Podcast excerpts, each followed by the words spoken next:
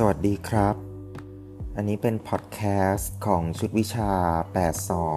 82227 ความคิดทางการเมืองและสังคม เราเข้ามาสู่หน่วยที่ 5 นะครับ หน่วยที่ 5 ชื่อหน่วยว่า การเมืองโลกาภิวัตน์ว่าด้วยการย้ายถิ่นระหว่างประเทศ เนื้อหาโดยอาจารย์อุตสามาศเสียมพักดีครับ เรามาตอนที่ 5.1 ชื่อ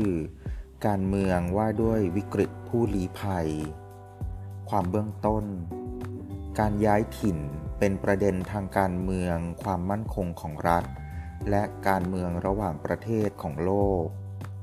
พัฒนาการของการย้ายถิ่นครั้งใหญ่มีอยู่ 4 ช่วงนะครับ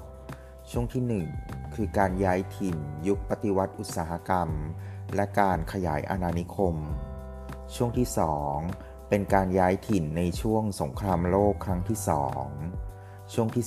3 คือการย้ายถิ่นช่วงสงครามอินโดจีน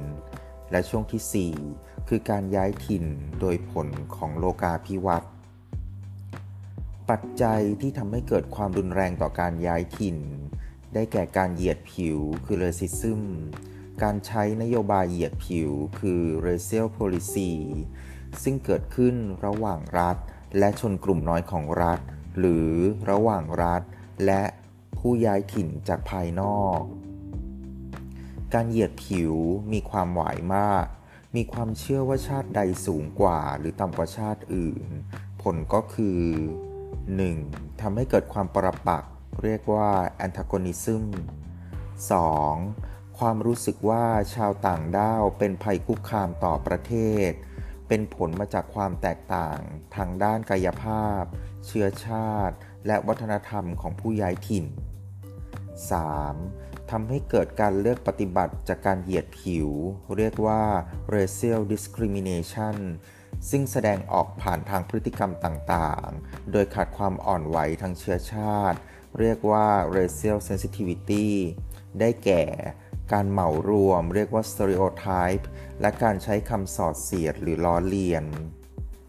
ซึ่งพบได้ในสังคมตะวันตก เรียกคนเอเชียว่า banana cheese หนีหาว Chinese หนีหาว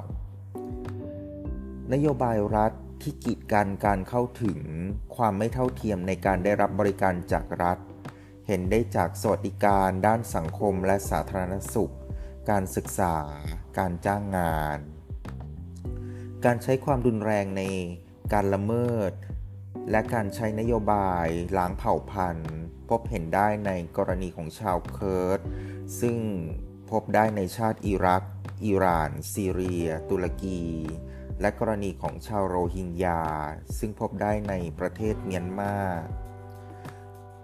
ทำให้เกิดการผลักดันให้ผู้คนเนี่ยแสวงหาความปลอดภัยนอกรัฐของตน ซึ่งทำให้เกิด 1. ผู้พลัดถิ่น เรียกว่า displaced person 2. ผู้ขอเรียกภัย ผู้ขอลี้ภัย เรียกว่า asylum seeker 3. ผู้ลี้ภัย เรียกว่า refugee ความรุนแรงจากการเหยียดผิวมีมากเท่าใด ก็จะทำให้การอพยพลีภัยมีความรุนแรงมากขึ้นเท่านั้นครับ เรามาเข้าสู่ประเด็นของนโยบายในการรับผู้ลี้ภัย และผู้ลี้ภัยเข้ามาของแต่ละประเทศ ซึ่งก็จะมีแนวโน้มมากขึ้น มีความเข้มงวดขึ้นมากครับ ก็จะขอยกตัวอย่างของสองประเทศ คือประเทศฝรั่งเศส และประเทศสหรัฐอเมริกาครับ การใช้นโยบายต่อต้านคนเข้าเมืองของประเทศฝรั่งเศส เรามาดูสมัย 2 ยุครัฐบาลครับ ยุครัฐบาลที่ 1 คือรัฐบาลสมัยนายนิโคลัส ซาโกกีซึ่งเป็นนโยบายของพรรคอนุรักษ์นิยมหรือ UMP ก็จะมีนโยบายลดงบประมาณสำหรับการช่วยเหลือผู้ขอรีภัยในฝรั่งเศส แล้วก็เพิ่มเงื่อนไขที่เข้มงวดมากขึ้น ในการพิจารณาให้สถานะผู้ลี้ภัย เนื่องจากต้องการสกัดกั้นผู้ลี้ภัยจากเหตุการณ์อารับสปริง เรามาดูรัฐบาลที่ 2 คือรัฐบาลสมัยนายเอมานูเอล มาครอง ซึ่งเป็นประธานาธิบดีคนปัจจุบัน ก็จะมีนโยบายกีดกันผู้ลี้ภัยโดยการลดระยะเวลาการยื่นสมัครขอสถานะผู้ลี้ภัย การลดระยะเวลาการยื่นอุทธรณ์กรณีถูกปฏิเสธสถานะ และการเพิ่มระยะเวลาลงโทษ ผู้จำคุกผู้ลี้ภัย กรณีถูกปฏิเสธการขอสถานะผู้ลี้ภัย ตามความผิดฐานเข้าเมืองที่ผิดกฎหมาย จากเดิม 45 วัน เป็นปัจจุบันคือ 90 วันครับ ทีนี้เรามาดูของประเทศสหรัฐอเมริกา การใช้นโยบายต่อต้านคนเข้าเมืองของสหรัฐอเมริกา สมัยประธานาธิบดีโดนัลด์ทรัมป์โดยใช้นโยบายไร้ความอดทนต่อผู้อพยพ เรียกว่า zero tolerance immigration policy หมายถึงการดำเนินคดีต่อผู้หลบหนีเข้าเมืองอย่างผิดกฎหมาย และการหลบหนีเข้าเมืองผู้ขอลี้ภัยในสหรัฐอเมริกา ทรัมป์มีทัศนคติเชิงลบต่อผู้อพยพ เนื่องจากมองว่าคนเหล่านี้เข้ามาในสหรัฐอเมริกาเพื่อหางานทำก็เท่ากับว่าเป็นการแย่งงานคนอเมริกันนั่นเอง โดนัลด์ทรัมป์ไม่ได้มองว่าคนส่วนใหญ่ที่เข้ามามาจากโกเตมาลา ฮอนดูรัส เอลซาวาดอร์ซึ่งเป็นการหลบหนีความรุนแรงทางการเมือง เพื่อมาขอลี้ภัยในสหรัฐอเมริกา นโยบายไร้ความอดทนต่อผู้อพยพ ถูกต่อต้านอย่างมากจากประชาชนอเมริกัน ผลของนโยบายไร้ความอดทนต่อผู้อพยพทำให้เกิดการแยกเด็กออกจากบิดามารดา ที่ถูกจำคุกในคดีฐานเข้าเมืองอย่างผิดกฎหมาย ซึ่งเป็นการขัดต่อหลักการความคุ้มครองสากล ในเรื่องสิทธิการอยู่ร่วมกันเป็นครอบครัว ซึ่งเป็นไปตามอนุสัญญาต่อไปนี้คือ อนุสัญญาว่าด้วยสิทธิเด็ก ศ 1989 คือ CRC ย่อมาจากคำว่า UN Convention on the Rights of the Child 2. อนุสัญญาระหว่างประเทศว่าด้วยสิทธิพลเมืองและสิทธิการเมือง คศ 1966 ตามมาตรา 17 23 ก็คืออนุสัญญา ICCPR ย่อมาจากคำว่า International Covenant on Civil and Political Rights ผลของนโยบายไร้ความอพยไร้ความอดทนต่อผู้อพยพ ก็คือผู้ลี้ภัยบางส่วน ต้องเข้าสู่กระบวนการพิจารณาสถานะผู้ลี้ภัยใหม่ แม้ว่าจะได้รับสิทธิ์ในการพำนักอาศัยในสหรัฐอเมริกาแล้วก็ตาม เรามาเข้าสู่ประเด็นต่อไปครับ คือประเด็นที่ว่าผลของการใช้นโยบายเข้มงวด และระบบการคัดกรองที่เข้มข้น 10-20%ของผู้ลี้ภัยที่ได้รับพิจารณาให้ได้รับสถานะผู้ลี้ภัย เหตุผลหลักในการปฏิเสธผู้ลี้ภัยก็คือ ผู้อพยพส่วนใหญ่ไม่ใช่ผู้ลี้ภัย แต่เป็นแรงงานข้ามชาติที่แฝงมากับผู้ลี้ภัย ผู้อพยพ มีวัตถุประสงค์ทางเศรษฐกิจในการเข้ามา เพื่อขอได้รับความคุ้มครอง และสิทธิในการขอพำนักอาศัย การมีทัศนคติเช่นนี้ทำให้ผู้ขอลี้ภัยจำนวนมาก ไม่ได้รับสถานะผู้ลี้ภัย ปัญหาการตีความสถานะผู้ลี้ภัย อยู่ที่ปัญหาอยู่ที่นิยามของผู้ลี้ภัย โดยเฉพาะ การเป็นผู้ลี้ภัยจากความขัดแย้งทางการเมือง เรียกว่า political refugee เป็นไปตามอนุสัญญาผู้ลี้ภัย คศ 1951 ย้ำถึงความหวาดกลัวต่อการถูกประหัตประหาร ตามมาตราที่ 33 อ้างถึงภัยคุกคามต่อชีวิต และเสรีภาพ อันเนื่องมาจากเรื่องเชื้อชาติ ศาสนา สัญชาติ การเป็นสมาชิกของกลุ่ม การแสดงความคิดเห็นทางการเมือง อนุสัญญาผู้ลี้ภัย คศ 1951 ร่างขึ้นภายหลังสงครามโลกครั้งที่สองซึ่งเป็นบริบทที่แตกต่างจากปัจจุบันครับ เหตุผลของการลี้ภัยในอดีต เป็นการหนีจากภัยที่เกิดขึ้นจากการถูกสังหารที่เกิดขึ้นเฉพาะหน้าเหตุผลของการลี้ภัยในปัจจุบัน เป็นเรื่องสวัสดิภาพและความปลอดภัยในชีวิต ซึ่งเป็นไปตามประเด็นต่างๆ ดังนี้ครับ 1. ความขัดแย้งทางการเมืองภายในประเทศ 2. การละเมิดสิทธิมนุษยชน 3. การคุกคามและเข้ายึดครองดินแดน 4. การถูกขับไล่ให้ออกจากบ้านเรือนของตน 5. ความอดอยากยากจน 6. ภัยพิบัติทางธรรมชาติ และ 7. คือโรคระบาดครับ หากตีความเคร่งครัดตามอนุสัญญาในอดีต ย่อมไม่สอดคล้องกับบริบทของการลี้ภัยในปัจจุบัน หากใช้มุมมองฐานสิทธิของผู้ลี้ภัย ประเด็นต่อไปนี้ย่อมส่งผลต่อสวัสดิภาพในชีวิตของบุคคลไม่แตกต่างกัน ก็คือ การถูกตัดสินประหารชีวิต เพราะความเห็นต่างทางการเมือง ความยากจนหรือความยากจนหิวโหย บุคคลย่อมได้รับการรับรองสิทธิขั้นพื้นฐาน ตามหลักสิทธิมนุษยชน โดยต้องได้รับการปฏิบัติตามมาตรฐานสิทธิมนุษยชน การสกัดกั้นผู้ลี้ภัยด้วยวิธีการต่างๆ จึงไม่สอดคล้องกับหลักสิทธิมนุษยชนครับ เรามาเข้าสู่เรื่องที่ 5.1.1 คือเรื่อง วิกฤตของผู้ลี้ภัย ในฐานะเครื่องบ่งชี้ถึงความรุนแรงของการเมืองภายในประเทศ และการเมืองระหว่างประเทศ เมนไอเดียของเรื่องนี้นะครับ ความรุนแรงเป็นปัจจัยสำคัญในการผลักดันบุคคลให้กลายเป็นผู้ลี้ภัย ปัจจัยส่งเสริมการเกิดวิกฤตผู้ลี้ภัยมี 2 ข้อครับ ข้อที่ 1 คือความรุนแรงที่ทวีขึ้นจากรัฐต้นทาง ข้อที่ 2 การใช้นโยบายที่เข้มงวดของรัฐต้นทาง และรัฐผ่านทางในการปฏิบัติต่อผู้ลี้ภัย ผลก็คือทำให้เกิดความขัดแย้งของการเมืองภายในประเทศ และความขัดแย้งของการเมืองระหว่างประเทศครับ เรามาเข้าสู่เนื้อหานะครับ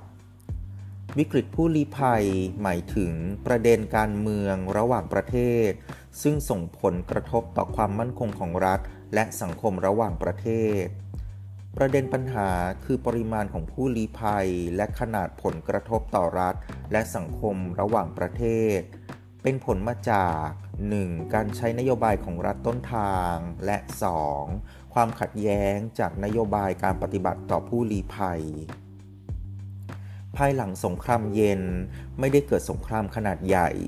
แต่ความขัดแย้งระหว่างประเทศ ภายในประเทศและระหว่างประเทศก็ไม่ได้ลดลงครับ โดยเฉพาะในช่วงทศวรรษ 2010 ผู้ลี้ภัยผู้ลักถิ่นประมาณ 68.5 ล้านคนประกอบด้วย 1. ผู้ลี้ภัย 25.4 ล้านคน เป็นผู้ลี้ภัยที่อยู่ในอานัตของ UNHCR 19.9 ล้านคน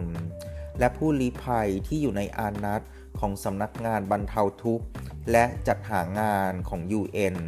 สำหรับผู้ลี้ภัยปาเลสไตน์ในตะวันออกใกล้คือ UNRWA 5.4 ล้านคน UNRWA ย่อมาจาก United Nations Relief and Work Agency for Palestine Refugees in the Near East 2. ผู้ขอลี้ภัย 3.1 ล้านคน 3. ผู้พลัดถิ่น 40 ล้านคน ซึ่งมีปริมาณมากที่สุดนะครับ ซึ่งจะเป็นผู้พลัดถิ่นภายในประเทศ เรียกว่า IDP ย่อมาจากคำว่า Internally Displaced Persons รายงานของ UNHCR ตั้งแต่ คศ 1993 จำนวนผู้ลี้ภัยลดลง ตั้งแต่คศ 2012 จำนวนผู้ลี้ภัยเพิ่มขึ้น และคศ 2017 จำนวนผู้ลี้ภัยสูงสุดคือประมาณ 20 ล้านคน สาเหตุที่ทำให้สถานการณ์ผู้ลี้ภัยเข้าขั้นวิกฤต ก็คือสงครามกลางเมืองครับ โดยเฉพาะการละเมิดสิทธิต่อชนกลุ่มน้อย และความขัดแย้งของกลุ่มชาติพันธุ์ที่พบได้ในประเทศซีเรีย อัฟกานิสถานเซาท์ซูดาน เมียนมา และโซมาเลีย ก็จะยกตัวอย่าง 2 ประเด็นนะครับ คือประเด็นสงครามกลางเมืองในซีเรีย กับผู้ลี้ภัยในโรฮิงญาครับ สงครามกลางเมืองในซีเรียก็จะมีประเด็นของผู้ลี้ภัยจากซีเรีย ก่อให้เกิดผู้ลี้ภัยประมาณ 1 ใน 3 ของผู้ลี้ภัยทั่วโลก กระจายตัวอยู่ใน 125 ประเทศ ประเทศที่มีผู้ลี้ภัยจากซีเรียจากมากไปน้อยครับ คือตุรกีมากกว่าเลบานอน มากกว่าจอร์แดน และมากกว่าเยอรมนี กรณีผู้ลี้ภัยซีเรียก็จะทำให้เกิดวิกฤตการณ์หลั่งไหลของผู้ลี้ภัยเข้าสู่ยุโรป การลี้ภัยในตุรกี เลบานอน จอร์แดน อิรัก ไม่ได้รับประกันสิทธิทางกฎหมาย และไม่ได้รับสถานะผู้ลี้ภัย ผลก็คือก็จะลี้ภัยเข้าไปในยุโรป เพื่อให้ได้รับรองสถานะผู้ลี้ภัย เส้นทางจากซีเรียที่เข้าไปในยุโรปจะมีอยู่ 2 เส้นทางหลักครับ เส้นทางที่ 1 คือเส้นทางข้ามทะเลเมดิเตอร์เรเนียน ก็จะลงเรือที่ลิเบียแล้วไปต่อที่อิตาลี เส้นทางที่ 2 คือเส้นทางบอลข่านตะวันตก ก็จะลงเรือที่ลิเบียไปที่กรีซและจะเดินเท้าต่อไปที่กลุ่มประเทศบอลข่าน ไปที่สหภาพยุโรป โดยผ่านฮังการี ประเทศที่ได้รับผลกระทบคือกรีซ อิตาลี ฮังการี ก็จะใช้นโยบายผลักดันผู้ลี้ภัยทำให้ 3 ประเทศนี้ถูกประนามและถูกกดดันอย่างหนักจาก EU เนื่องจากการปฏิบัติต่อผู้ลี้ภัยไม่สอดคล้องกับหลักมนุษยธรรม เรามาเข้าสู่ประเด็นผู้ลี้ภัยของโรฮิงญาครับ เมียนมาเป็นประเทศต้นทางของผู้ลี้ภัยเป็นลำดับที่ 4 ของโลก สาเหตุของผู้ลี้ภัยในโรฮิงญา คือความรุนแรงในรัฐยะไข่ ชาวโรฮิงญาพลัดถิ่นส่วนใหญ่จะลี้ภัยในบังกลาเทศ โรฮิงญาเป็นคนไร้รัฐ เรียกว่า stateless people รัฐเมียนมาปฏิเสธความเป็นพลเมือง รัฐเมียนมาไม่ยอมรับว่าชาวโรฮิงญาในรัฐยะไข่เป็นพลเมือง ก็จะนำมาสู่ความรุนแรงและการละเมิดต่อชาวโรฮิงญาในรูปแบบต่างๆ ผลก็คือชาวโรฮิงญาอพยพออกจากเมียนมาเป็นระยะระยะ โดยเริ่มตั้งแต่คศ 1978 ในคศ 2016 มีความรุนแรงมากที่สุด มีการโจมตีสังหาร เผาทำลายหมู่บ้านของชาวโรฮิงญาทางตอนเหนือของรัฐยะไข่ ซึ่งเป็นปฏิกาปฏิบัติการล้างเผ่าพันธุ์ เรียกว่า ethnic clearance operations ในคศ 2017 สถานการณ์รุนแรงมากขึ้นไปอีก เกิดการปะทะกันของกองกำลังเมียนมา และกองกำลังปลดปล่อยของชาวโรฮิงญา คือ ARSA ย่อมาจากคำว่า Arakan Rohingya Salvation Army ชาวโรฮิงญาก็จะไปที่บังกลาเทศจำนวนมาก นานาชาติแสดงความเป็นห่วงต่อสถานการณ์ละเมิดสิทธิมนุษยชนในเมียนมา โดยเรียกร้องให้เมียนมายุติความรุนแรง และให้ความร่วมมือกับนานาชาติในการแก้ปัญหา รัฐบาลเมียนมาปฏิเสธว่าไม่ได้ทำละเมิดหรือใช้ความรุนแรงต่อชาวโรฮิงญา และปฏิเสธความเป็นพลเมืองของชาวโรฮิงญา ตามนัยยะกฎหมายพลเมืองของเมียนมา ก็เป็นอันจบเรื่องที่ 5.1.1 คือเรื่องวิกฤตผู้ลี้ภัย ในฐานะเครื่องบ่งชี้ถึงความรุนแรงของการเมืองภายในประเทศ และการเมืองระหว่างประเทศ ขอบคุณครับ สวัสดีครับ